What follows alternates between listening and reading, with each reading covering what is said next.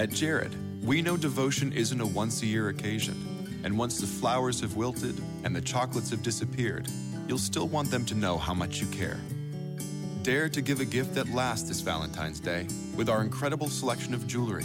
From delicate rose gold to bold black diamonds, Jared has hundreds of pieces under $299 and exclusive collections you won't find anywhere else. Shop online or find a store near you at jared.com and dare to be devoted. Hello, everyone, and welcome to another edition of Troy Nunes is an Absolute Podcast. I'm your host, as always, John Cassillo, and with me today is Dan Lyons. Howdy, everyone. Welcome to. We're like just over a month out from college football week. Sure. Mets in a free fall week. Yep. We'll go, we'll go with that as your, your monthly monthly Mets talk until we get to October, and then if they're still in, then it's then it's daily Mets talk. I'm fine limiting it to that. That was a, a good amount of Mets talk. We're actually over our Mets talk now. Too much now. Uh-oh. All right, so I guess a couple Syracuse items before we dive into SEC previews, which will uh, which should be entertaining. They uh, always are, as are the characters in that conference. But starting with Syracuse, um, for those listening, yesterday uh, for us here today, um, NJ.com had an article that said um, Urban Meyer urged Chris Ash, his former defensive coordinator at Ohio State, to take the Rutgers job over the Syracuse job, mostly because of recruiting. Um, I don't really think that's a big deal, but obviously, like a lot of fans seem a little perturbed by that. I don't really. If you're going to use recruiting as the main metric for why you can or can't succeed, um, and Urban Meyer may, based on the fact that he's largely uh, outside of a, a, stint in Utah, coached in Ohio and Florida. Um, if you want to use that as your metric, um, I, I, can understand why you'd maybe choose New Jersey over a private school in New York. But Dan, what's your take? Yeah, no, I think that's totally right. Um, on paper, Rutgers should be an easier place to recruit to than Syracuse. Um, obviously, it's kind of gone back and forth over the last couple of years, uh, depending on how the two teams have done. Uh, but they're a public school. Uh, uh they are in a much more talent-rich state. Um, they don't have history really that Syracuse does, but that only means so much, and that you know only certain recruits really care. Some do, some don't. Um, but yeah, I mean, if you don't have any connections to either school, I totally get why Rutgers would make more sense. Uh, there's also the fact that um, Ash is a defensive coach. I, I, saw something from the Big Ten media days where he is basically like, "I'm focused on defense. That's my side of the ball. That's what I know." He's not going to meddle too much in the offense where Babers, as an offensive coach with a very specific system that he is pretty uh, sure will work, I think he has a little more leniency in, leniency in the type of job he takes because uh, Babers can probably build a good offense just about anywhere um, because he knows the types of players he wants to recruit, and it's not always relying upon you know blue chip prospects.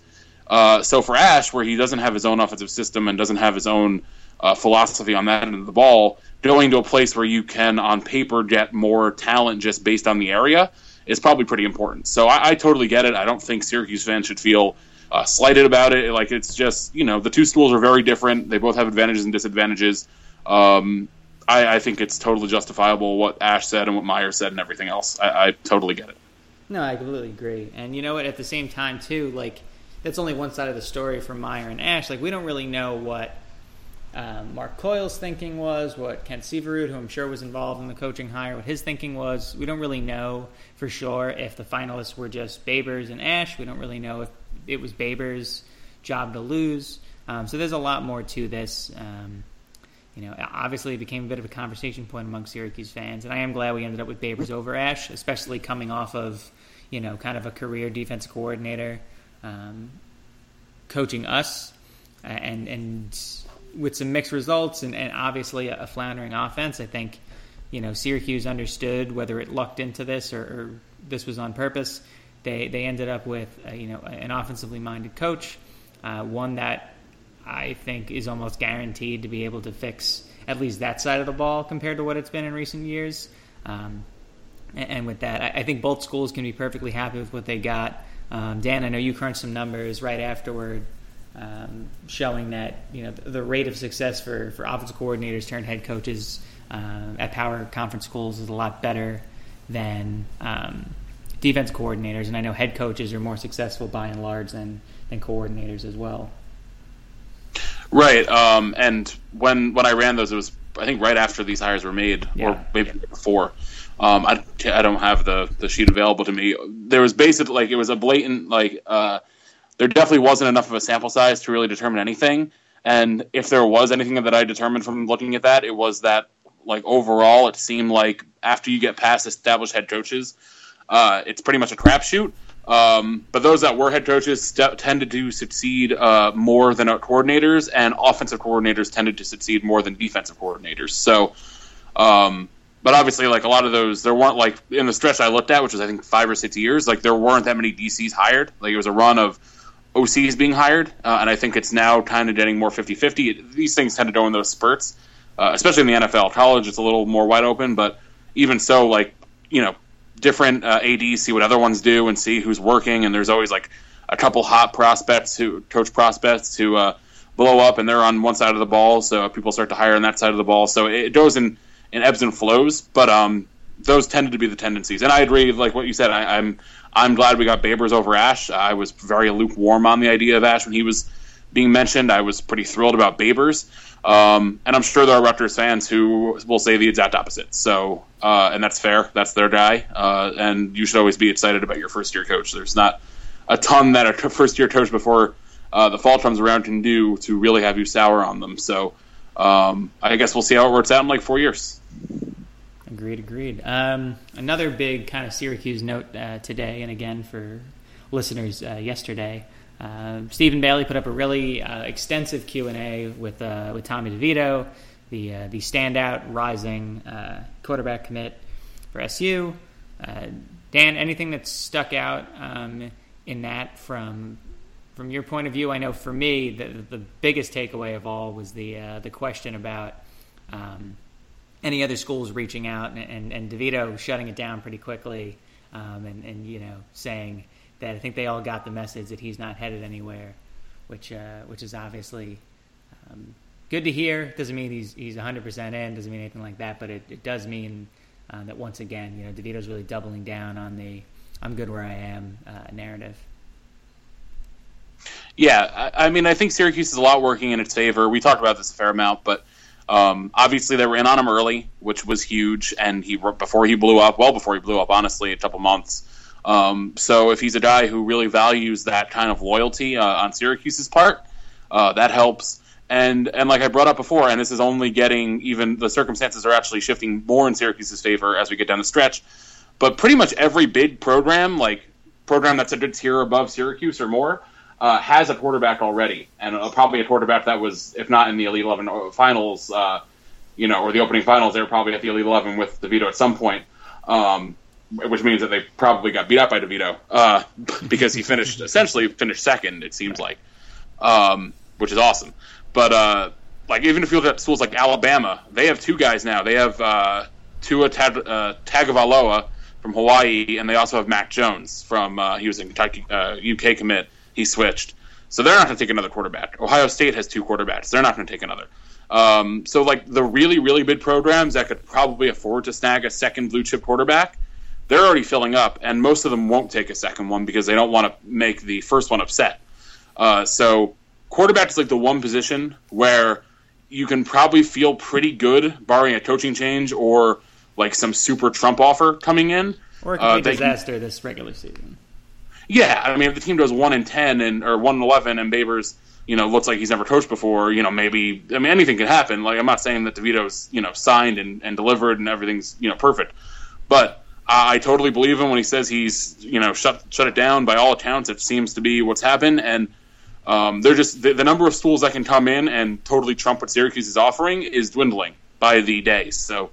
Uh, I feel pretty good about it until I have reason not to. So, uh, and, and that was a really good read. I'm, uh, I will, I'm like everyone else. Like we, we try to be like above the fray a little bit, but like I'll read anything about Tommy DeVito at this point. He's a very exciting prospect. He's probably like at this point he has to be the most, the, the biggest name prospect Syracuse has had in eight years, probably more, probably closer to 10, 12, 15, um, just based on all of these camps and, and, and finishing as the MVP of the seven on seven at the opening is amazing. Like that's every every bid program had a quarterback there, and ours finished aside from Tagovailoa, who won the MVP. And I'm I apologize to all the Alabama fans listening. I'm killing his name.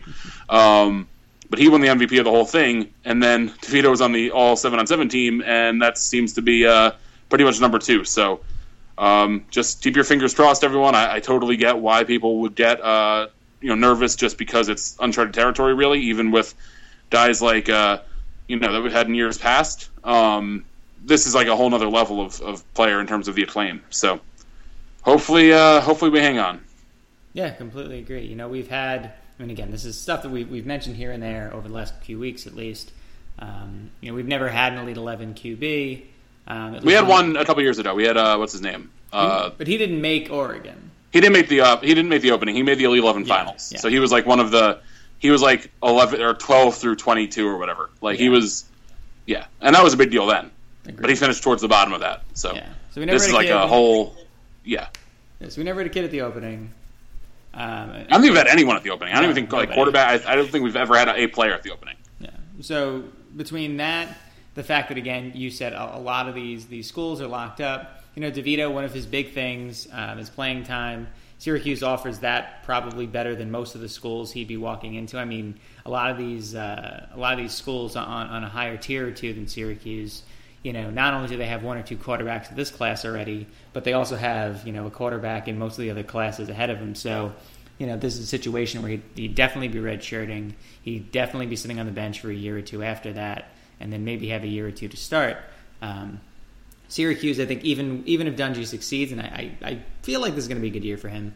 Um, I think DeVito still gets a better chance to, to play earlier than uh, at Syracuse than he would at most places. Also, as an East Coast Italian, I would say that you know somebody believes in you early, and, and that loyalty is usually a, a, pretty compelling factor, whether you acknowledge it or not. Tommy's obviously an East Coast Italian as well. I feel like that might have an effect. Um, I, I, also think, in general, um, you know, th- this is he's not just a great athlete, but you, you, read the interviews with him. He just seems like a really well spoken kid, and I think that's actually helped um, the fact that he, he's well spoken, he has a personality, he's not just using coach speak. He, he seems like someone who, who is attracting attention on, on his own, both with his play and, and, just with the type of guy he is. And I think that that's you know just something that's helping us out a lot. And again, like you said, th- this is one of the the like everyone lost their mind about Robert Washington last year, and, and obviously that turned into nothing. Um, this is different, um, and and it's obviously you know helping us um, gain interest from a lot of, uh, I think, higher profile players. And we've gone through a lot of these wide receivers and things like that. Um, I guess this is a good segue. Um, you know, Darius Fagan um, from down in Miami. It seemed like USC was kind of where he was headed for, for a long time, and then LSU. I know Alabama was in on it, but you know he committed over last weekend, and, and I think um, he seems like your, your, your prototypical linebacker in, in, in, the Tampa two for Syracuse now, and and he seems like somebody who's I mean he's not the same type of name as DeVito necessarily, but he's the type of guy that you know he's a, he's a great defender and he's a great defender um, against elite competition you know down in South Florida. Yeah, I mean you can say he's not the, as big a name, but like the offers, I'm looking at his offer sheet: Alabama, Louisville, Nebraska. USC, like right. that's no joke. Star. That, that, that's no three star, or it's no low three star. This is a guy who could easily be convinced to be a four, depending on you know what camps you saw him at. Right. We we I mean we've t- we've discussed this as well. Like there's a kind of a, a balance when you talk about these Florida recruits where there's like they get way more exposure across the board because there's more camps and more games on TV and more everything else. But then you have a kid like this. He's playing at Miami Southridge, which I believe is not one of the bigger programs in Miami. I, I don't really. I mean, I recognize the name, but not at the same level as a lot of those other South Florida schools.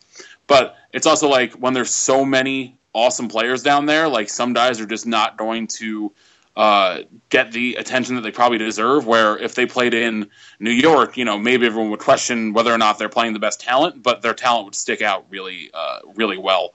Um, but obviously, I think Nick Saban knows what he uh, what a good player looks like, and and uh, Bobby Petrino, and I mean, who knows with Clay Helton? He went to USC, so that's probably good enough. Um, Les Miles, yeah. So I, I, feel pretty good about getting a guy that all those people offered. Uh, he has prototypical prototypical linebacker size. Um, like we said, he's playing against top competition. So yeah, this was an awesome get. Um, I love the story that he chose us over all those schools because of our drama department, which is amazing. Because I, def- I, I I was racking my brain when this happened. There is no way I can think of a, a Syracuse football or basketball player that has come to study drama. Like, there's no way I can think of one.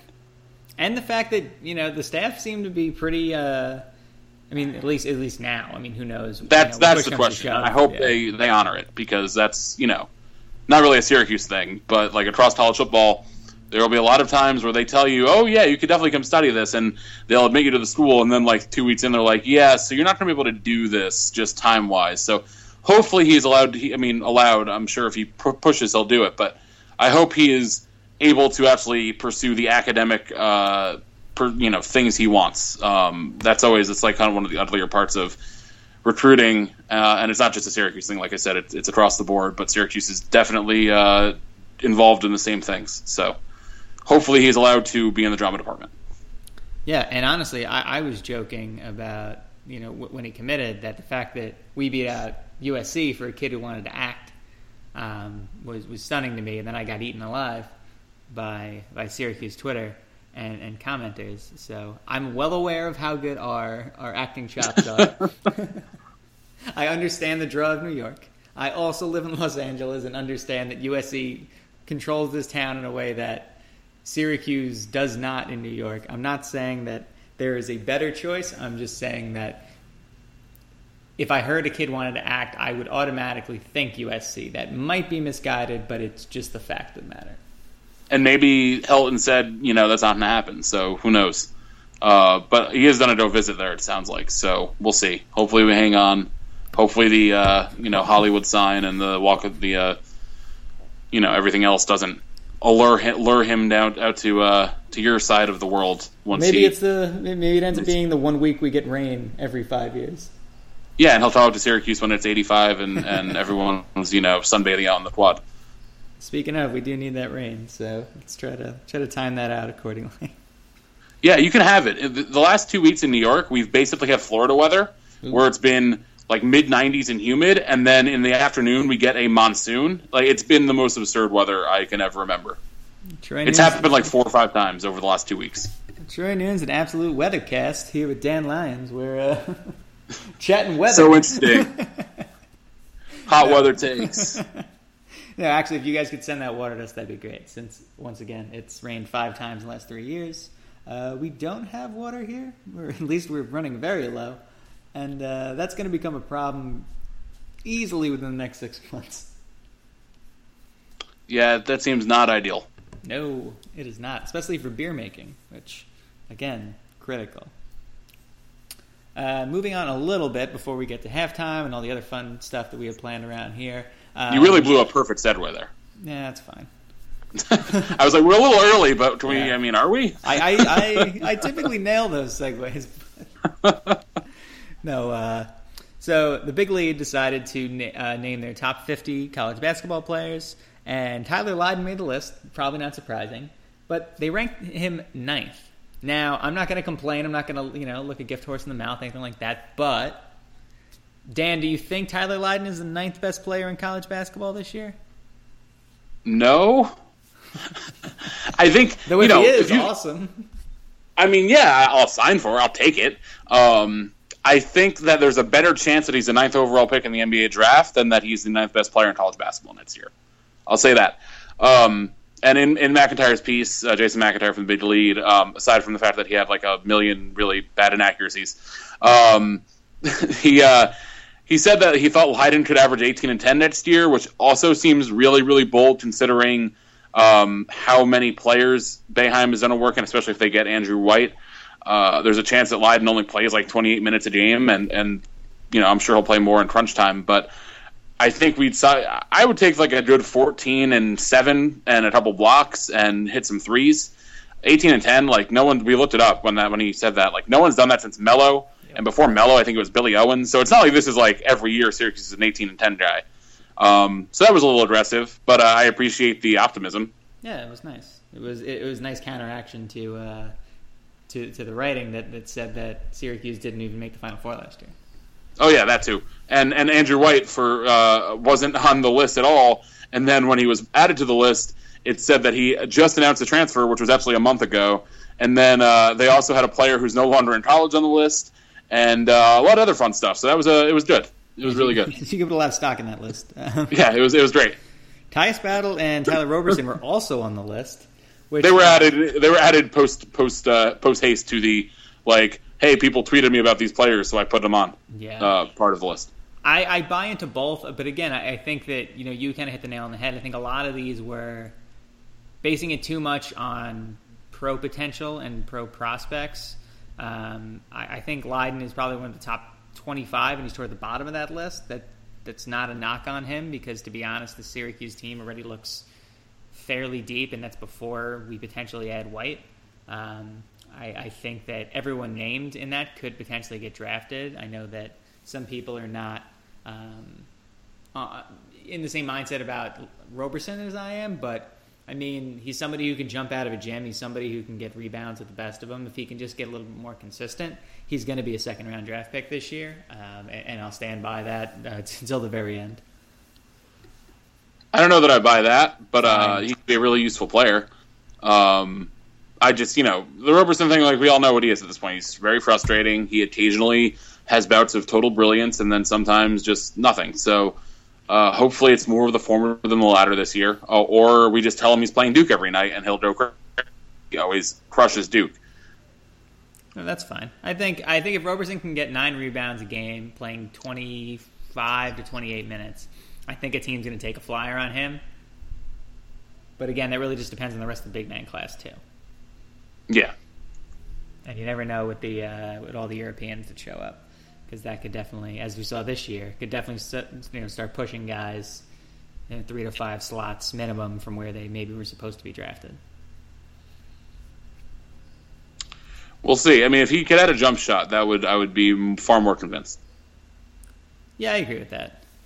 But I think I don't know. I guess to me, I feel like a guy who can rebound like that, it's hard to teach that level of of intensity and concentration to, to pull down boards the way he has, I feel like it's easier to if you have the right if you have the right amount of time and the right staff in place, you you can fix somebody's jumper. Maybe that maybe, maybe that's incorrect to some people, but that's that's at least how I feel. No, I, I, think that's fair. I mean, we've seen it in the NBA. Like, there are a lot of guys who, like, like Jason Kidd's an example. Um, a lot of like wings who enter the NBA and cannot shoot at all and wind up being almost like three and D guys down the stretch of their career, just as they acquire it by like the time they're in their early 30s. So, like you can definitely teach a jumper better than you can teach probably rebounding instincts. Um, it's just like his he's hasn't shown it at all. Uh, it's not like he's like shoots it occasionally and hits you know 30 percent. But um, yeah, I mean, hopefully that's what he's been doing all off season. If he could if he could hit if he could hit 33 percent of his corner threes, he would be, and that's not a huge great number. But if he could reliably hit that shot, he'd be such a useful player and it'd be really hard to keep him off the floor. So uh, that'd be nice. I concur. Um, Dan, anything else Syracuse wise before we go into maybe an early uh, halftime today? Uh, we got the ACC network and an expanded basketball schedule, which uh, oh, yeah. the first one I think, yeah, the first one I mean we can't really say anything bad about. That's awesome, even if it doesn't like totally uh, you know isn't the same equal to the SEC network. Uh, I think it's still really good and puts ACC in a really good place. Also, the grant of rights through 2036, which is arguably just as big. It means that ACC is not getting poached anytime soon, uh, and Notre Dame's not going anywhere. Uh, and then uh, the expanded schedule, um, I kind of like it as long as, and we talked about this, I think, on the site and on Twitter and everything else.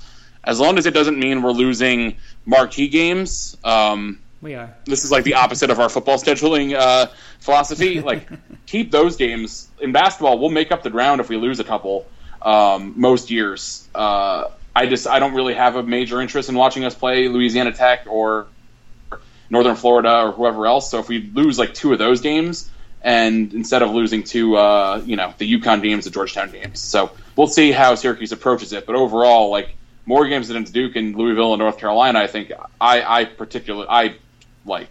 I hope that we play Duke twice every year. Yeah, I don't think they're going to do that to us, but I think to be honest, what I'd like to see almost is them to keep the rotation the way it is in terms of the permanent teams. Maybe even knock off one if you can, and then just have us play every team play teams twice more often. That's probably more likely. Yeah, like I, I feel like, and, then this is kind of the inherent problem though, is that what's going to happen is we're going to end up playing Wake Forest twice a year and NC State twice a year more frequently, and in return, instead of those you know meh games, replacing your North Floridas and your South Carolina states, they're going to replace your Georgetowns and your UConns and your St. John's and your Villanovas. Yeah, if that's what it ends up being, then I won't like it as much. Based on what the scheduling article that was up on Syracuse.com on Wednesday said, it seems very likely that's going to happen.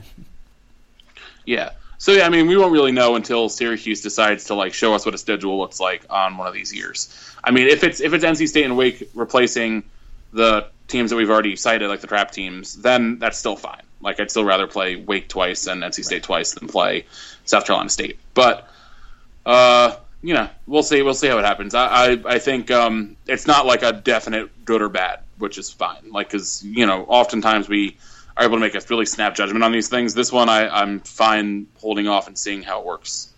Well, it's entertaining too because I mean, like, and they addressed this a little bit when they were talking to Mark Richt and some of the other coaches. Like, half of the ACC seems pretty eager to move to nine games, especially a team that's terrible at scheduling like Syracuse and, and really can't get home and homes as easily as Syracuse. Um, and, probably has to pay a premium to get teams to come up there too. I mean, I don't really know what we paid Middle Tennessee. Um, I would assume it costs us a lot more to, to get an FAU or an FIU or, a team like that to come up to the dome. But, but there's a lot of teams pushing for nine. Um, I feel like a lot of teams pushing for nine. There's a lot of teams not. I feel like in basketball, um, there's probably a lot more teams that pushed for 20, um, especially because you know you look at the old ACC members. I think right there, a lot of those folks would rather, even like the Clemson's of the world and Georgia Techs, would rather face more of because I mean they're, they're Clemson and uh, Georgia Tech in particular just schedule terribly outside of the ACC. I'm sure they would love to, um, you know, have just more games against traditional rivals. Um, but thing is, those schools also have you know non-conference foes that they like to play, and I don't really think that the Georgia Tech Georgia basketball rivalry is what the football rivalry is, and same goes for Clemson South Carolina. But like when you look at it from that standpoint, I think like we're one of the only schools that is probably adamantly against an increase from 18 to 20 because we have you know potentially as many as four teams that we'd like to face at least two of every season in non-conference play and because we love to schedule home games, like as everyone reminds us of every single year. We are very into our home games. You would um, be too if you could pack thirty thousand people into your stadium. I'm not judging. I know. You're not. yeah, so I buy that. I'm actually like more and more uh, kind of on board with the nine game football schedule though, and a lot of it is because Syracuse is so bad at scheduling. Yeah, like we, we got one. It's like fine. And we have no rivals, so it's not like we're losing. Like, oh no, we're not going to be able to schedule who? West Virginia, like, wasn't scheduling us anyway. Right, like we have, we don't have rivals. We don't like Penn State's not a rival anymore. If they were for like what ten years, maybe. Like we can schedule those teams anyway because we do, and we, you know, it's not if we're not playing them every year. Like this isn't any different than the status quo. So, yeah. Fine, fine. All right. Uh, halftime. Dan, what have you been drinking? Uh, not a ton of new stuff. I had, um, I think the most interesting thing I had was uh, the tropical pale ale from Boulevard. Uh, it wasn't my favorite Boulevard, to be honest. I much prefer uh, the um, a lot of their other ones. Uh, the, it was interesting. Um, I didn't really think the tropicalness really came through all that strongly. It was really just a solid like American pale ale. Uh, nothing crazy. Uh, and then uh, just some juice stuff, some other stuff that I drink on a fairly uh, regular basis, but not a ton of uh, exciting new things this weekend. Fair enough. Uh, I had a few things. had from Martin House Brewing down in Fort Worth. Had the Salty Lady. It was a salted gose, and it was very interesting. It was nice, refreshing. It was a uh, it was a warm day here, so it was nice to be able to relax at one of those. Um, I had a Stone Enjoy After uh, seven four, and Jesus Christ, just just Brett, just bomb. I mean, it was it just it disappointed me. Not because I, I never had a you know, Brett beer before. I, I have. It's just the Brett was just so overwhelming that you really didn't know what else was going on in the beer besides that, which is a shame. Uh, but I wanted to mention it because I know a lot of people probably have or will be drinking and enjoy after sometime soon. Um, Hop Saint is a brewery uh, about a mile from me. Uh, ends up that uh, I've mentioned the brewery Abigaile a couple times. Uh, they're down in Hermosa Beach. Uh, their head brewer left a couple years ago. Started Hop Saint, it's a brewery slash restaurant. Um, and uh, he actually brought some of the recipes with him from Abigaile that made that place kind of on the map. Um, Name Dropper IPA was probably their best beer I've had from them to date. They also have some really good food, but yeah, Name Dropper is, is could become a local staple for me. Um, also had uh, the Wanderer from uh, the Bruery and their uh, Terreux label.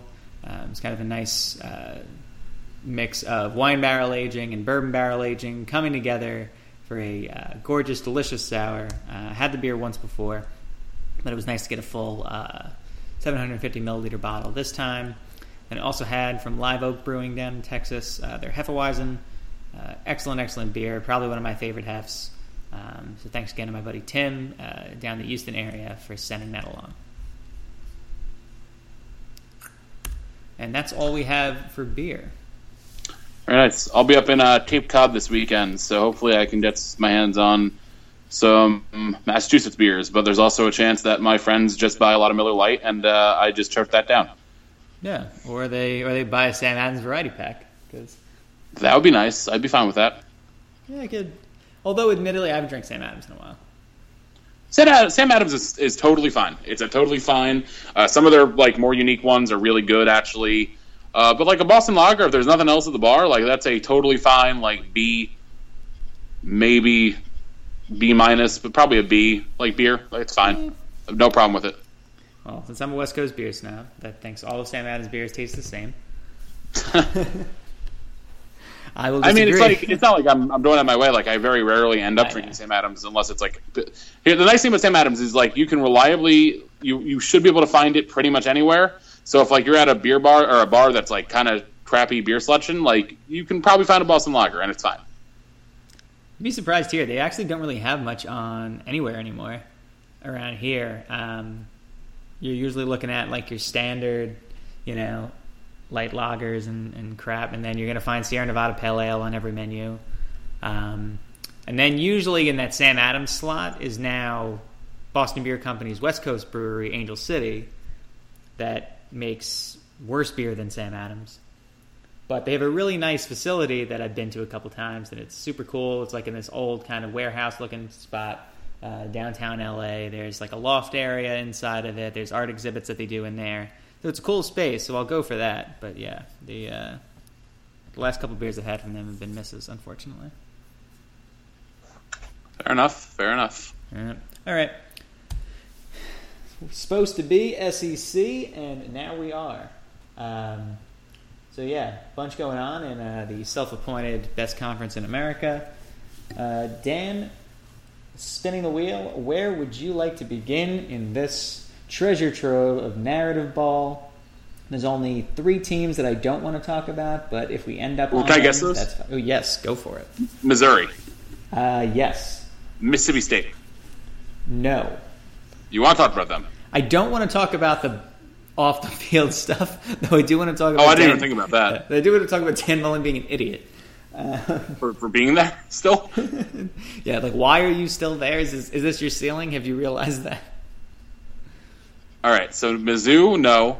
Uh, I mean, I almost think Vandy's kind of interesting. I don't know. They're probably on that list, right? No, because as you know, I am a private school apologist for every school but Baylor and and will support Vanderbilt football.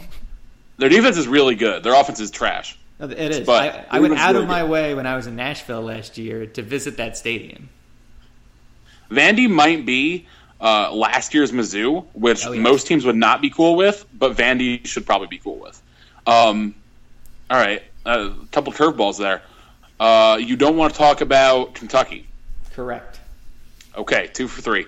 This is fun. Um, South Carolina? Yes, because they are going to be unmitigated trash and like.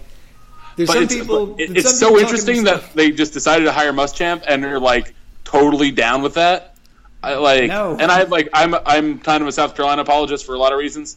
Um, I, they're not that interesting on the field, so I, I, I get it. But they just hired Will Muschamp like right after he proved he was a pretty bad head coach. So yeah, I would have been so like I would have been mad if Syracuse hired Muschamp. I wouldn't have been thrilled. No, And yeah, and like if we were if we're we would have been angry if Syracuse hired Muschamp. If you're South Carolina, admittedly not with the illustrious, you know, I put that in air quotes, history of Syracuse football, and and pretty much you can boil down South Carolina's greatest achievements to the last five years of Steve Spurrier's coaching career. Like, and George Rogers Heisman. Um, fair. that's pretty much it. Yeah. like I, I I would hate the Muschamp hire. I think that people are, are, are far overestimating what's left on that roster. Um, I've got them losing nine games this year because I do I do not like what I see over in Columbia. Here's the thing, though. It's the SEC, so while they they probably still are the best conference, um, they're so unimaginative when it comes to hiring uh, across the board. Even like Mizzou, like they got infected by it, and I think that might actually be a decent hire for them. Um, but man, like they didn't stretch too hard for it. Uh, that like Muschamp is a known quanti- uh, quantity, and even if it was a bad known quantity, they're like, oh, he won 11 games at one time, and uh, like we know his name, and he's he's coached in this league before, so uh, yeah, sure. Yeah, you see, And it's not like I mean, South Carolina could have done it on Dino Babers, and they'd be immediately one of the more interesting teams in the, in the conference, in the division for sure. they did try Tom Herman, admittedly. Yeah, well, I mean, Tom Herman could have also gone like, I mean, we still don't know why like Georgia or USC didn't like try really hard for Tom Herman, but like Tom Herman can do better than South, than South Carolina. Well, we knew why USC didn't. No, I I mean USC. he didn't. Yeah, I mean Tom Herman is not a USC guy. I mean, it's impossible, impossible to sell that. impossible to sell the guy who just won the Peach Bowl in his first year with a, a Group of Five team against Florida State to your uh, your USC fan base. Better, better to t- uh, Clay Helton. He won eight games last year. Well, the interview process at USC is like quick. Name the five things Pete Carroll would put on a bagel, and then you you've got a full minute to do it. But it, one wrong answer and you're out. And, and uh, unfortunately, you know Tom Herman said locks, and, and Pete Carroll doesn't like locks. It's it's, it's you should have known. Like, come on, Tom. Should have known Pete's not a locks guy. Um, so yeah, uh, that's that's that was live footage actually from from the hiring process. Um, so teams I actually want to talk about. Let's go with. Might as well start with Alabama since I feel like there's a lot to talk about there, and then we can kind of move on and talk about everybody else after. That works because I have their schedule and their depth chart open, and we don't have Bill C to rely on this week. So, uh, but luckily it's the SEC, so we know enough about them by ourselves. That's good. I actually had well between that and I also have a uh, a fresh Phil Steele sitting next to me, which uh, Oh, look at you. well I grit. I tried to find it in the airport on my way out to London, and they didn't have it at LAX, but they did have it at JFK, which I found to be just stunning because you have one city with two teams and you have another city with zero teams, and yet the one with two teams had nothing even close to a college football preview magazine anywhere in the place. I mean, it's very Pac-12. That, yeah, actually, that is very Pac-12 of them. Just not, not even a sign of the league happening. You wouldn't even know that. You honestly, because of where they play and where I live, you wouldn't even know that USC and, and UCLA were like in the city. and like two of the most 15 most talented teams in the country and And historically, two of the probably 15 to 20 programs that like you'd bank college football on. right But yeah, whatever. Um, okay, so Alabama, not like going through the whole schedule, but at least looking at it, like there's obviously the annual Ole Miss trip up in there, real early this year real early, um, and that might not even be the game day game because week three is actually pretty loaded again this year. Yeah week two is like a bit of a, a lull after week one is just insanity like alabama usc is probably what uh, the seventh eighth most interesting game of that day Yeah, I'd put it somewhere around there. and that could be number one even with usc being like a question mark like that could be number one most most weeks of most years Yeah, no, I, I, I I completely agree there. Um, I'd say looking at the first, I'd say looking at the USC game first, and again, we're not going through the whole schedule. Um, USC is going to get thrashed. It doesn't mean USC is going to be bad. This is going to be one of those USC years where like they look just like absolute garbage at the beginning, and then like spend the second half of the year like rewriting that narrative. Yeah, no, uh, this is just a bad game for USC to start with. Um, I know it's not like a super super new head coach, but it's still technically a new head coach. You're breaking in a new quarterback, as is Alabama, but Alabama like doesn't need a quarterback. Yeah. Um, Alabama has like their pretty much most of their defense intact. Their offensive line is nasty, assuming Cam Rob- well Cam Robinson is going to play because he didn't get suspended for having a gun. Um, which you know whatever, don't need to pass judgment on that right now. But uh, like, but there's no way doesn't like just come out of the gates and run for like 140 yards in this game, right? It sounds right. Um, what do you think about Cooper Bateman? Just like a, as I mean, like I never know what to think of him because again, like you're right, doesn't need a quarterback, but I think more and more today, and, and to be honest, I think that you know what happened in that national championship game sort of proved that they need at least a little bit of a quarterback. If, if I mean, they need a with- confident yeah, you're going to hang with more teams that are going to run spread, and you're going to have to try to outscore them. Yeah, I mean, I've been rooting for Blake Barnett to win the job uh, as a redshirt freshman. It seems like Bateman's to be the guy at least now. Um, he's he's kind of interesting. I mean, he's a little more uh, dual threat ish. Um, he played a little bit last year, and that ended up being kind of a mistake. Um, but yeah, I mean, uh, it, it's it's an Alabama quarterback. You can probably uh, Lane Kiffin, for all of his warts, is really good at putting his quarterbacks in situations in which they can succeed without giving them too much. Um, they have weapons all across the uh, all across the field. Calvin Ridley, like he gets a lot of attention, and I still don't know that he's uh, quite like hyped as as much as he should be. Um, Ardarius Stewart's really good. Robert Foster's really good. Like they they have a and they have Gehrig Dieter who played for uh, Dino Babers last year at Bowling Green. Like they have a lot of weapons. Uh, I didn't even say OJ Howard who went nuts in the national championship. Um, so yeah, I mean he'll have a lot to work with. He shouldn't have too much pressure on him because they have a pretty nice offensive line with probably the best left tackle in football. Uh, so I think whoever they end up going with um, will probably be fine. Um, and and that's what they've done. Like Jacob Coker was fine, Blake Sims was fine, uh, was better than fine. But like, if McCarron played for another school, would he have been like? Would he have even gotten that much attention? Probably not. So. I think Saban just likes to plug in quarterbacks we know aren't. Uh, they're not going to make like huge mistakes. They're going to play within themselves. Like definition of a system quarterback. Alabama, it almost like they're they're uncomfortable if they have more than that, even though they have been recruiting good guys. Um, like I said, I'm I'm kind of rooting for Blake Barnett. He's a little more of an interesting personality. He's younger. Uh, he was like the number one or two quarterback in his class, so a little more intrigue there. But I- I would expect it to be Bateman. Yeah, by that. Um, all right. Looking at this, there's not a lot of interesting games in the first. Well, maybe there are. Um, Ole Miss, just quick, without with minimal detail. Does Alabama lose to Ole Miss again?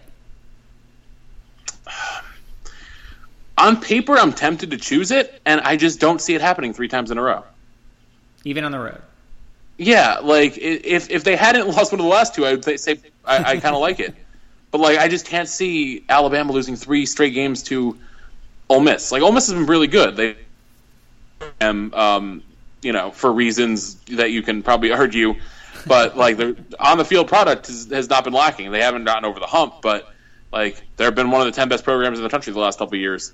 And I just like Alabama's too good. I cannot I can't just. I just can't. It's it's hard to fathom that happening. Now, obviously, it's on the it's on the table because Ole Miss is going to have the advantage at quarterback. They have, uh, in all likelihood, at least Chad Kelly for as much as we've made fun of him through the years in this podcast due to his connection to Syracuse um, and once recruitment from Syracuse, uh, ended up being amazing last year. Like he was really really good.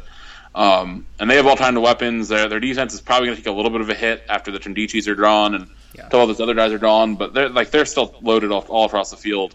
It's just hard for me to think that Alabama's going to lose to a team three years in a row. So we'll see how it goes. Like once we get into the season, it's just I'm not prepared to make that statement. My one counter to that. Do you remember the time that Alabama, on a neutral field with a 10 days of rest, needed a trick play to really, truly beat Clemson? I do. Now, Clemson runs, I'd say, maybe a little bit more wide open version of what Ole Miss does, but they do run a similar version to what Ole Miss does, and I'd argue with less talent. basically all the all the teams that have beaten Alabama in recent years run a spread like that. Yep. Oklahoma with Trevor Knight ran it hundred percent, and Trevor Knight went nuts. Um, A and M with Manziel ran it, obviously. Uh, Ole Miss runs it. Clemson, I mean, they didn't beat Alabama, but they run it, and they came very close. Like all the teams that have had success against Alabama run a very, very wide open spread with a quarterback who can who can beat you both ways, um, and they just pick, you know, they they pick that defense apart from from you know the middle of the field. So. No, it's certainly on the table. I mean, if anyone's going to be, if there's a team Alabama loses this year, it's probably at Ole Miss. Um, maybe at Tennessee, although, like that's even more like, show me that you can beat anyone. Show me that you can beat a huge team, Tennessee. And I like I respect the talent, but like Josh Dobbs, I'm not sold on. No. Uh, they have a lot of talent elsewhere, but like Tennessee needs to like win some of these big games before I'm ready to hand them the SEC, like some people are. Sorry, Mike just fell off the table. All good. It's because I blaspheme Tennessee. It's fine. It's actually because I know you're a big Vols homer. James decided to jump up on the couch, but um, yeah, I don't really love Josh Dobbs. Um, I don't really love Tennessee. Um, I think Butch Jones is inching himself towards fight. You know, the SEC has actually done a really just miserable job of getting themselves in the news for the worst things um, this past season, and like no one's talking about that, and that's kind of disturbing. Like as, as a league, they've really kind of upped their game in terms of like scandal and yeah, it's it's it's amazing. Like no one's been like pulling all these things together and going, well, yeah, you know, you're right. Like half the teams in the league, minimum, have something going on right now at the field. Well, I mean, Baylor happened, which just overshadowed right. everything. Agreed. But yeah, Alabama, Ole Miss, Mississippi State, Tennessee, Vandy. That's just like off the top of my head. Yeah, and and we should probably say that Ole Miss's issues are don't much less than the rest, and Alabama's. Alabama's even Agreed. like are not as bad. Um, well, there was the gun thing. The gun's not good, uh, but the gun, you know, there was just a gun present. It, there wasn't like it wasn't fired. Yeah, it was. It was actually told like apparently based on the story that's been told, and they did get off for it. Like they told the cop that the gun was there, and that's the only reason the cop knew about it. So uh, I'll take that over all of the allegations against the other three. Um, but yeah, like overall, SEC definitely uh, not not a great off season for them as a whole. No. Um, yeah, looking at I guess the rest of the schedule because you, you, raise a good point. There's there's a certain type of offense that beats Alabama. Um, there's also a team though that I think has come very close to beating Alabama a couple times and has not. And I don't know if this is the year either, but Arkansas. Um, and Arkansas on the road this could be. Do you think this could be a look ahead? That I mean, I don't think you're really going to look past Arkansas necessarily, but you're looking ahead to Tennessee. You just faced, you just sleptwalk through, uh, you know, a 50 point win against Kent State, probably like a 35 point win against Kentucky, and then you have to head to Arkansas, knowing that Tennessee's up next.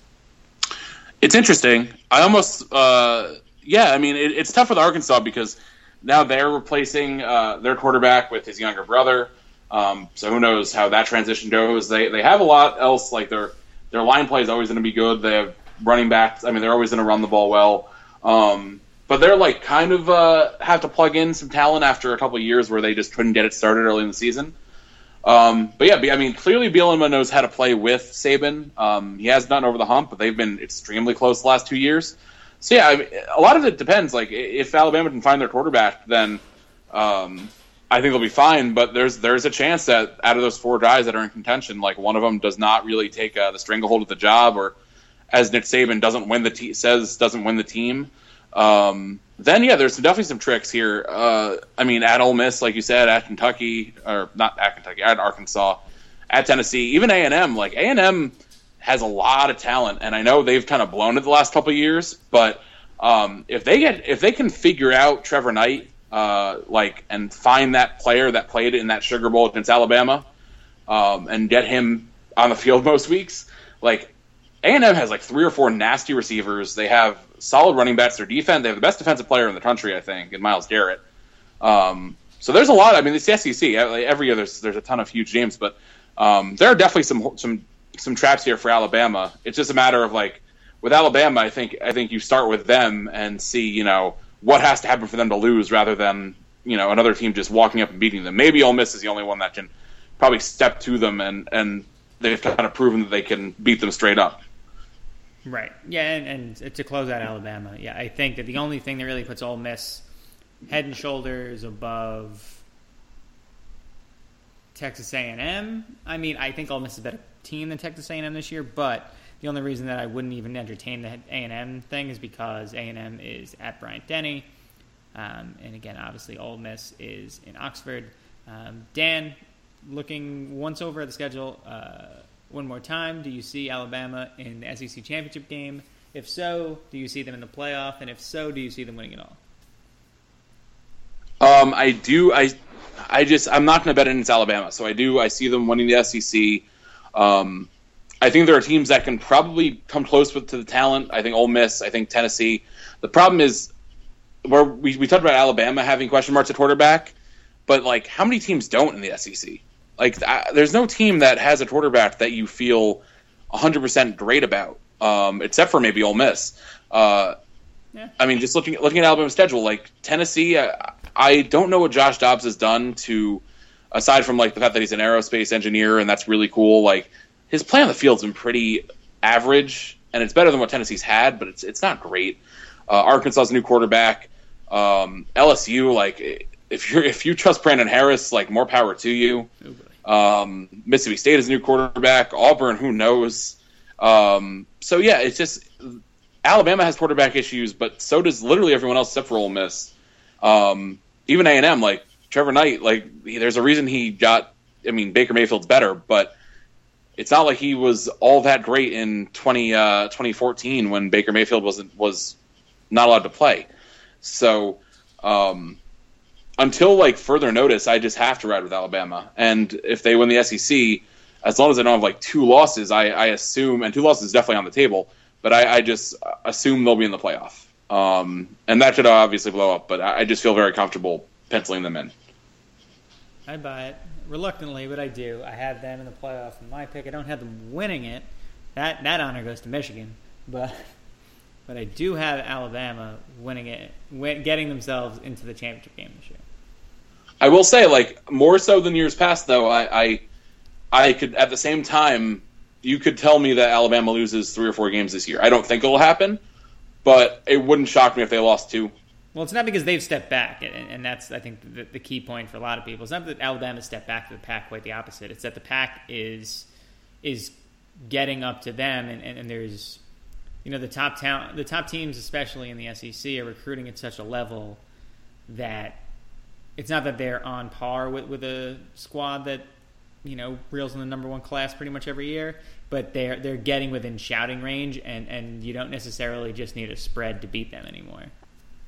That and you just can't like you're not going to go undefeated every year, so eventually it catches up to you. Right. And I, I think for Alabama, like it just might happen one year. It doesn't mean that they're not like the best team top to bottom, but like at one year they're just going to get some bad luck, like like Michigan did last year a couple times, or uh, you know a couple of those other fluky games last year, and, and they're just not going to go eleven and one or twelve without something happening. So that could be this year. I mean, they're, they're, those are some tough road games. Um, and while I don't totally buy into those teams, like if you told me that two of four of those uh, at Arkansas, at Tennessee, at LSU, at Ole Miss games were losses, like that's not crazy. Agreed. And you know what? Good segue. Speaking of tough road games, um, hi Ole Miss. Um, there is a there there's a good chance that a very good Ole Miss team could still lose at least three games this year. Based on this schedule, you've got a sort of road game against Florida State. It's over in Orlando. Um, you've got roadies at Arkansas, at LSU, at A and M, and just in case you were looking for like you know if you want to go back to the you know Ole Miss of old, um, you get a trip up game against Vandy before your rivalry game, the Egg Bowl against Mississippi State. Yeah, I mean the SEC West is just such a, a grind. Like back to back games at Arkansas and at LSU. Even if you like Ole Miss top to bottom better than both those teams, like those are two super physical, super like grinded out teams. Um, and that, that and playing on the road back to back weeks is, is super is really tough. So uh, and then, like you said, Florida State is just, I mean, that's a brutal first game. Dalvin Cook could come out with his head on fire and go for 250. Alabama's Alabama, Georgia, like they're a question mark, but they're still incredibly talented. Um, down the stretch, I think after they get after they play at LSU, that's pretty manageable. Auburn's a question mark at A and M, like we just talked about them. They're they could be very good, but I you know we you have to see it first. Um, Ole Miss shouldn't be too troubled by Georgia Southern. I know we like Georgia Southern, but they're you know not the same level as Ole Miss. I don't buy into Mississippi State at all this year. Or Van, I mean Vandy, they they're interesting, but they're offensively like they probably won't score in this game. So this one's actually like a little uh, friendlier toward down this uh, at the end, but those first uh, what six games, it, it doesn't get much worse. First seven games doesn't get much uh, tougher than that.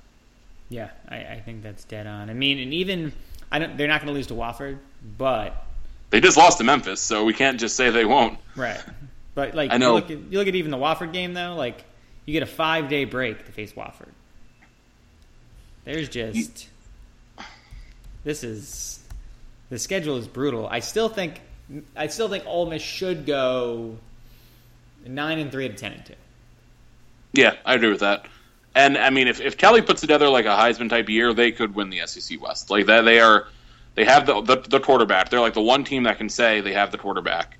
Um, they replace some other stuff around you know around the roster, but um, they have some interesting receivers. Uh, Evan Engram's really nice tight end.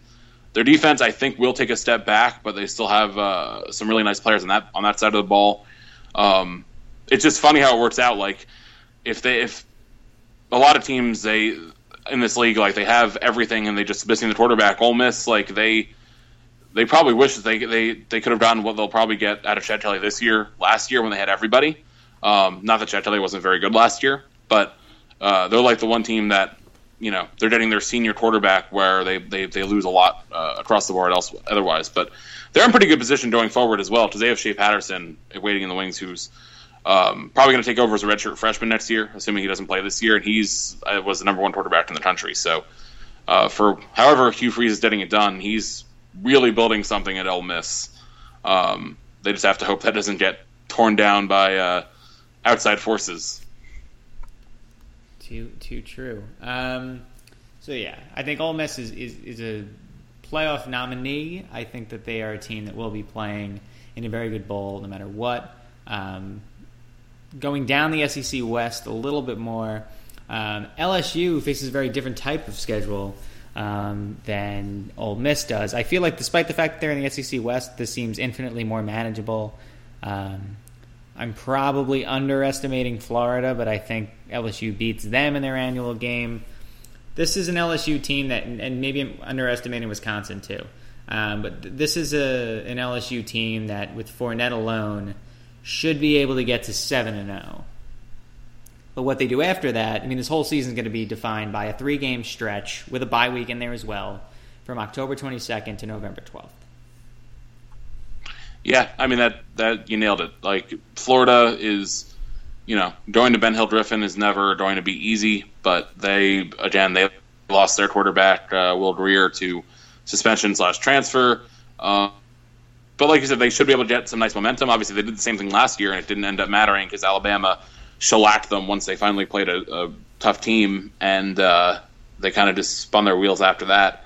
Um, Wisconsin team's interesting. I, I, don't buy in on the Badgers like as a team that's going to go out and beat LSU. Um, I think they could win the Big Ten West, but they're not. They're so hard to get excited about, especially off campus. Yeah, I mean, I mean, I think it's really cool they're playing at Lambeau uh, as a Packer fan, especially. Um, so that should be a, an interesting thing in that regard, and it's more interesting than playing at like the you know the 18th neutral site game at, at Jerry World. But um, just like Wisconsin again, they don't have a quarterback. They don't have like uh, Corey Clement's really good, but it's not like they're uh, they have the same rushing attack they had a year or two ago. They're they're just kind of a boring team. They'll probably be pretty good, but LSU has so much talent across the board outside of uh, quarterback that um, I just can't imagine LSU not winning that game by like ten points. Uh, and then, like you said, until they play Ole Miss, that's and, and that three game stretch with Ole Miss, Alabama, and at Arkansas, that's just really brutal. Yeah, I think for me, LSU, like, if you can get through that, like, if you get through that at one and two, you're not making the playoff. But you're still in contention potentially for the SEC West, depending on you know what else happens. And I think you're definitely in contention for you know one of the big money bowls as well. Um, I, I mean, Fournette's obviously like going pro, and I yeah, he's he's done after this. He, he's done. I I want I want to watch LSU this year because I want to see less rebound and because I want to see, you know, what Fournette can do when he's a little more motivated. I feel like this year he's definitely more motivated. I feel like, you know, right or wrong, I feel like Ezekiel Elliott going in the top five uh, this year's NFL draft is, is probably motivated a few running backs at least, um, including Fournette, Cook, and, and, a bunch of others. Um, to really put in some uh, some stellar campaigns because it seems like running backs can get uh, paid and, and, can get you know highly regarded yet again in the NFL, even if temporarily.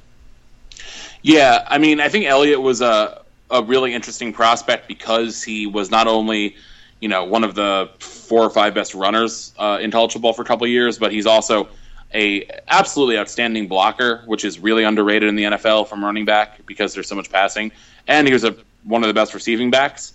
Uh, so he really had it all. Fournette doesn't catch the ball that much. I don't really know how he is as a blocker. I'm not going to say he's bad. I just don't know. Um, as a runner, he's obviously he has it. He's unbelievable. Um, but yeah, like you said, uh, now, now that you they've kind of uh, broken through with Elliott um, and kind of proven that you can get picked high, and early the year before as well. Um, like there's a little bit more of a resurgence in running backs going in the first round. Uh, there's a chance you know he really wants to show out. Um, if they get quarterback play, LSU could be the favorite just because if Brandon Harris finds it, like he has all the weapons. And we talked about this last year leading up to our game, and we saw it. Malachi Dupre and Travin Dural, like that's as, as good a wide receiver combo as you'll see. And it's just kind of a shame they haven't had a tie that can get them the ball reliably because they are both like athletic freaks. And Fournette should have room to run because those two guys should be able to stretch the field. And Harris and Anthony Jennings before him just never quite had uh, found the consistency to do it. Um, but this team could be a lot of fun if they get at least like average. If they got like Alabama, okay, like game manager quarterback play, they could be really special. Agreed, and then and it's obviously a little bit easier too, not just with Fournette, but when you have a defense full of you know future All Pros and, and, and things like that. I mean, this this their defense is filthy. Yeah, it's it's disgusting. Their their secondary is probably the best in the conference. Linebacker Corbin Kendell Beckwith, I, I think, is is an absolute stud. Got like th- this team is too many names uh, on defense alone to be out of any contest they're in, and if they are, then then yeah, maybe the calls for Les's job are warranted because this seems like a team that has the pieces. All they need if that quarterback play can just figure itself out. Um, you know that 9-10 win season ceiling suddenly looks like a hell of a lot more. Yeah, I mean, it's it makes like that game against Alabama last year so confusing because defensively they, they should not be outmatched by that team, and maybe they lose a slugfest. But it almost feels like there's like a mental thing there, like where they're just like we're just not on the same level, and they let Alabama, who obviously had you know a monster running back with Derrick Henry last year, but otherwise like this defense should have matched up better, and they just got rolled. So um, it'd be nice to see LSU break through because I think the SEC West would be more interesting if uh, one of these teams, aside from Ole Miss, who you know will end up stubbing their toe afterwards anyway, um, would step up and like and compete for for the top spot here. Yeah, you know what? Another team that could be. I think we'll, we'll close out the SEC West on this because I know we're kind of running into OT. Um, all the three teams we named so far head to Arkansas this year. Um, that sounds like there's at least one upset in there. Oh, for sure. Based on that, um, otherwise, you know, look at TCU. That's a tough road trip. Um, but otherwise, um, Arkansas probably is the most manageable schedule of all. Um, at A and M, at Auburn, at Mississippi State, at Missouri. You're, I mean, those are those are your four easiest in conference games, and they're they're all you know on the road. So so in some regard, you know that's unfortunate. In others, that if, if Arkansas is going to be a very good team this year, uh, they could potentially take a step to be a great team by winning those four games and then taking at least one of the games against those other three, if not more. Yeah, it's just tough because I feel like in the years, the last two years is when Arkansas should have hit the ground running um, with the players, that you know, veterans in place. And uh, this year they they replace uh, Allen for Allen. Uh, Austin Allen steps in at quarterback, uh, replacing his brother Brandon. Um, so who knows how that goes? I don't think you can just assume they they, they lose both their really nice running backs, uh, Jonathan Williams and uh, oh, by forgetting Alex. Uh, yeah, guy. Alex Collins. You know, Alex Collins. I would say Alex Jones, and I'm like, he is not a running back. he is a, a much different. Thing. Um, not a running back. Uh, yeah, I mean, last year I feel like is when they should have really gone off to a fast start. They've been in Bielema's system for long enough. This year, I mean, they still have a lot of players and some veterans, but um, I feel like they might just be replacing enough where it, it's kind of a, a, stop and start again. Defensively, they're very senior laden, so if they can pick it up on that end, uh, they could be really competitive. And, and obviously, they've had uh, they've played some some of the best teams in the SEC very tough in years past and they tend to get a big upset or two. I think they've beaten LSU two years in a row. Um, I think you're right. Yeah, but then they're also playing bonkers Ole Miss game last year. Oh, that was amazing. That was such a good game. um, but yeah, I mean, the other problem is that they're at a major talent dif- uh, disadvantage against pretty much every team in their division aside from Mississippi State. So, like, they can make up for it with uh, good system and good coaching and, and being, you know, just knowing what they want to do uh, in their game plan. But um, if they're, I mean, replacing your quarterback and, and, your two stud running backs, obviously Williams was hurt most of last year, but that makes it a lot harder. So I don't know if this is the year they break through, uh, but that would be cool as well because Bret actually drives me crazy sometimes with some of his rhetoric and whatnot, but he, he is a very good football coach and he does bring kind of a unique, uh, you know, he flies in the face of, of the wide open offenses, which – I, I love those wide open offenses, but I think part of the magic of college football is the fact that no two teams look exactly alike, unlike the NFL. So I kind of do embrace like Bielema's just total meathead football as well. I would concur. Um, I guess with the last couple minutes that we have, and by have I mean don't, but whatever. Um, Dan, who do you think is going to win the SEC East? And let's talk about that team and that team alone, and we'll forget the rest of the division completely. So we went. We earlier said that we weren't buying all the way in on Tennessee. Uh, I still think you have to sign for them as the favorite, just because they bring back so much.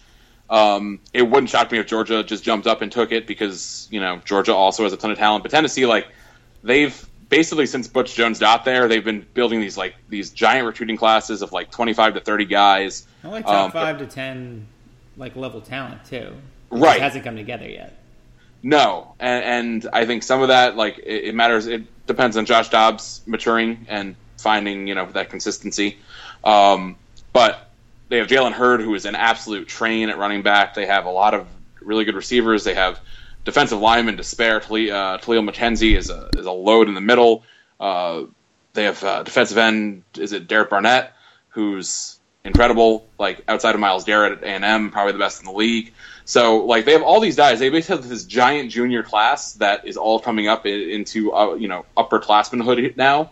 Um, so on paper they look great, uh, and obviously they came on really strong last year. They they we, for whatever reason we always joke about this game, but they absolutely just destroyed Northwestern in the Outback Bowl last year. Oh, yeah. um, so I, I, think it's fair to call them the favorite. Um, because like Florida's dealing with all their stuff, Georgia has a new coach and might have a freshman quarterback this year, so it's a lot asking them a lot to win the league. Uh, and then Mizzou, South Carolina, Vanderbilt, Kentucky, you know, you, you, know how we feel about those teams. Back we, half of the year for them is a, is a travesty, but in, in a good way for them. It's going to be unwatchable because they're going to win five straight games in pretty convincing fashion. So it's really going to come down again. This is you know life in the SEC East. It's going to come down to what happens um, in that you know four game stretch: Florida at Georgia, at A and M, and Alabama. Now Florida's my SEC East pick, and I'm not really thrilled about it. I could happily be convinced that Tennessee is the pick instead. Um, and you know maybe if, if you're in similar boat to me, you just look at last year's results um, and, and see how close Tennessee was to contending for a national title. Seven point loss to Oklahoma in overtime one point loss to Florida, four point loss to Arkansas, five point loss at Alabama. And those are your four losses for Tennessee last year. Yeah, no, and that, and that's like a, a team motto for them. Basically, I think whatever that point total is Like they were very close. Um, so we'll see. I, I think. I mean, I, I have no problem with you not picking Tennessee because history has told you that Tennessee will not win the East. Um, but I think on paper, I totally get why they're the they're a pretty heavy favorite. Um, I what I don't want to see is I do not want to see Tennessee get blasted by Alabama, No. have that be their only loss, and then have them get blasted by Alabama and in Atlanta. Like, I just need I, I want an entertaining SEC championship, which we've been lacking since uh, Auburn Mizzou. When Actually, no, Auburn Auburn didn't they rough up Mizzou? It was Auburn, like every Mizzou- game before. Them. Auburn Mizzou was fun for like a half or so. What was the last really good SEC championship? It wasn't Alabama Georgia, was it? Mm, no, that game was boring. Let me. Sorry. I mean, the last play was crazy. I mean, I know we're already in overtime, but whatever. At this point, at this point, you've made your bed here, so you might as well just stick around. Um, I was actually just talking about with someone like how we never actually like have a uh, an hour long podcast. We're always a little bit over. So uh, apologize. Apologies to all of my loyal listeners and my actual group of friends who uh, are now ten minutes past an hour here. Yeah, whatever. Just just listen to this while you're on a subway or something. Uh, the last good game, I mean, maybe Alabama, Alabama Georgia was a good game. If Georgia wasn't stupid and didn't know how to clock manage, that would have turned out differently. So, two, December first, two thousand twelve, was the last like really truly watchable start to finish SEC championship game, Okay. and that's like that's the only one of the last seven or eight, Yeah, I mean, and most we've of them watched actually the, sucked. the worst. Alabama Mizzou was so unfortunate. just bad, just just all around, just terrible. but yeah, um, okay. So my thing with the SEC is always when in doubt, pick Florida, um, because that just seems natural, and without even looking, yeah, they've made more appearances than anybody else. So totally makes sense to just pick them. Tennessee has been kind of down. Georgia isn't as good as it's supposed to be. So what are you left with? You're left with the team that has made more SEC championship games than no, sorry, they made one less on their own than Georgia and Tennessee combined. So yeah, to me that uh, that means just pick Florida when you're at a loss for who's going to win SEC East, and you have a fifty percent chance of being right. And that is the SEC. That's the SEC. Um, all right, I think we can close out here. Uh, Dan, thank you as always for joining. It was uh, it was a pleasure. Yes, sorry about the uh, the day delay here for everyone, but uh, hopefully this will take you into a fun and prosperous weekend. Yeah, blame my anniversary. It's all good. Yeah, how how dare you celebrate your marriage, John? How- how we have I. listeners. they depend on us. I'll, I'll be sure to, to honor my uh, my contract with you listeners much more next time than the contract with my wife. On that note, that was Dan. I'm John. Thanks for listening to Troy Nunes an Absolute Podcast. Be sure to rate, review, subscribe on iTunes, on Blog Talk, on whatever other service you use to listen to us. And uh, go orange in 30 ish days. Go orange. At Jared, we know devotion isn't a once a year occasion. And once the flowers have wilted and the chocolates have disappeared, you'll still want them to know how much you care. Dare to give a gift that lasts this Valentine's Day with our incredible selection of jewelry. From delicate rose gold to bold black diamonds, Jared has hundreds of pieces under $299 and exclusive collections you won't find anywhere else. Shop online or find a store near you at jared.com and dare to be devoted.